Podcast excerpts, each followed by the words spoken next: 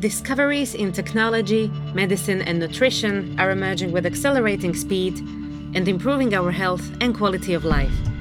Join us in a series of conversations about exploring the new pharma and biotechnology trends. This is a view on cellular medicines for inflammatory diseases brought to you by Lonza.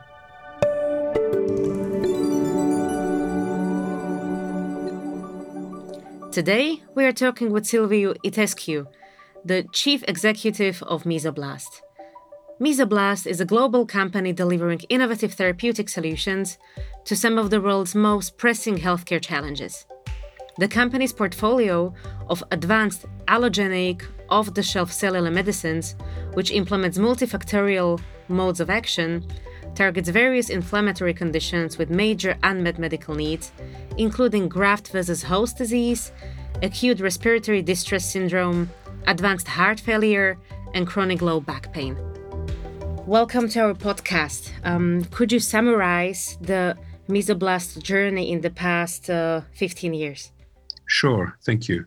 Um, we've built uh, on, on the back of a very uh, sophisticated technology platform um, based on mesenchymal lineage cells, a range of therapeutic products focusing on severe inflammatory conditions.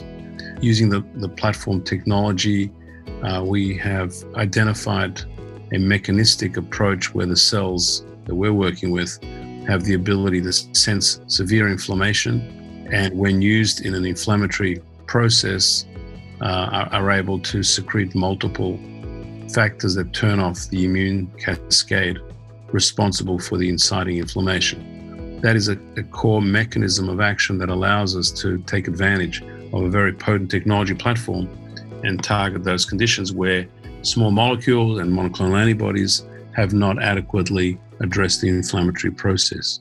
And what exactly are the products that you currently have in your pipeline? Well, our first, most advanced product is called Remestemcel-L. That product has more than uh, uh, 1,100 patients worth of clinical data behind it which uh, provides us with a very strong uh, history of safety and now efficacy. It has been used in a multi dosing format in both adults and children with uh, acute graft versus host disease. It's also been used in, uh, in, in, a multi dose format in patients with severe uh, biologic refractory Crohn's disease and is being developed for a number of indications, most recently for COVID 19 acute respiratory distress syndrome.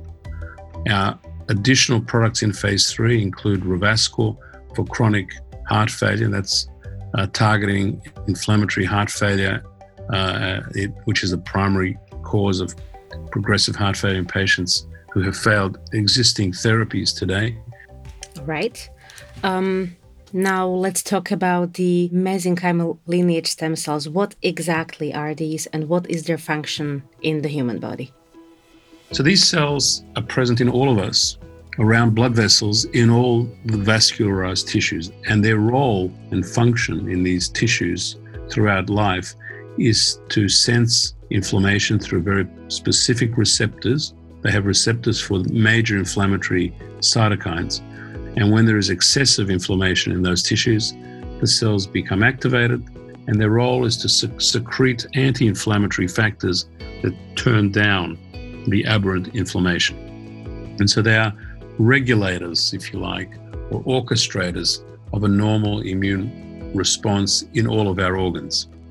Uh, we believe that progressive degenerative conditions like heart failure, like back pain, like immune mediated diseases, um, in large part result from exhaustion of these mesenchymal cells or, or um, inadequate or insufficient numbers of these mesenchymal lineage cells, and therefore replacement or or um, um, delivery of large numbers of these cells, we expect would would then be able to manage the inflammatory process in a way that the endogenous cells cannot. All right, now about your lead product, Remestemcel-L, you already mentioned today that this is being also tested uh, as a treatment in the late stages of, of COVID-19. Could you could you elaborate a bit on this and what is the current status of this project? Well, the fundamental mechanism of action of these cells, as I mentioned earlier, is that they are activated by multiple cytokines. So they, they have receptors for multiple cytokines, and if they find themselves in the middle of a cytokine storm, then those those cytokines will activate the cells in a way that allows them to then switch off the immune system that has produced those cytokines in the first place. And that is a unique mechanism of action that does not hold with respect to small molecules or, or monoclonal antibodies that target a single cytokine at a time. So that's the advantage of these cells, that they're able to handle a multimodal immune activation setup. We realized quite early on that um, that mechanism, which we have um, focused on in GVHD, also is a driver of uh, the, the number one cause of, of death in COVID 19, which is acute respiratory distress syndrome. What's going on there is that the, the virus infects uh, the lining of the respiratory tract, and the immune system is very vigorously activated, multiple arms of the immune system vigorously activated with secretion of multiple cytokines in an attempt to eliminate the virus.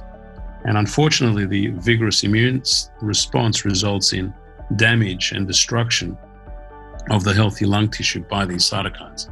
We worked with clinicians at Mount Sinai Hospital in New York City uh, in the middle of the, um, the pandemic and under compassionate care uh, with, with FDA uh, approval, we treated um, 12 patients with severe ventilator dependent COVID 19 respiratory distress syndrome, moderate to severe disease, for whom there is no other treatment today and where the mortality rate approaches 80% and the likelihood of, of um, coming off a ventilator is less than 10%.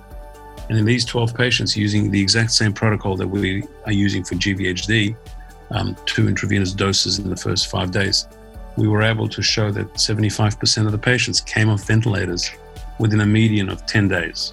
So, on that basis, we went to the FDA and requested commencement of a randomized control trial, phase three trial, um, of, of approximately up to 300 patients, one to one randomization, in order to confirm in a statistical manner these results and be in a position that if, if the results are positive, that we can seek approval from the FDA to, to deliver this product to patients with COVID 19 respiratory distress syndrome.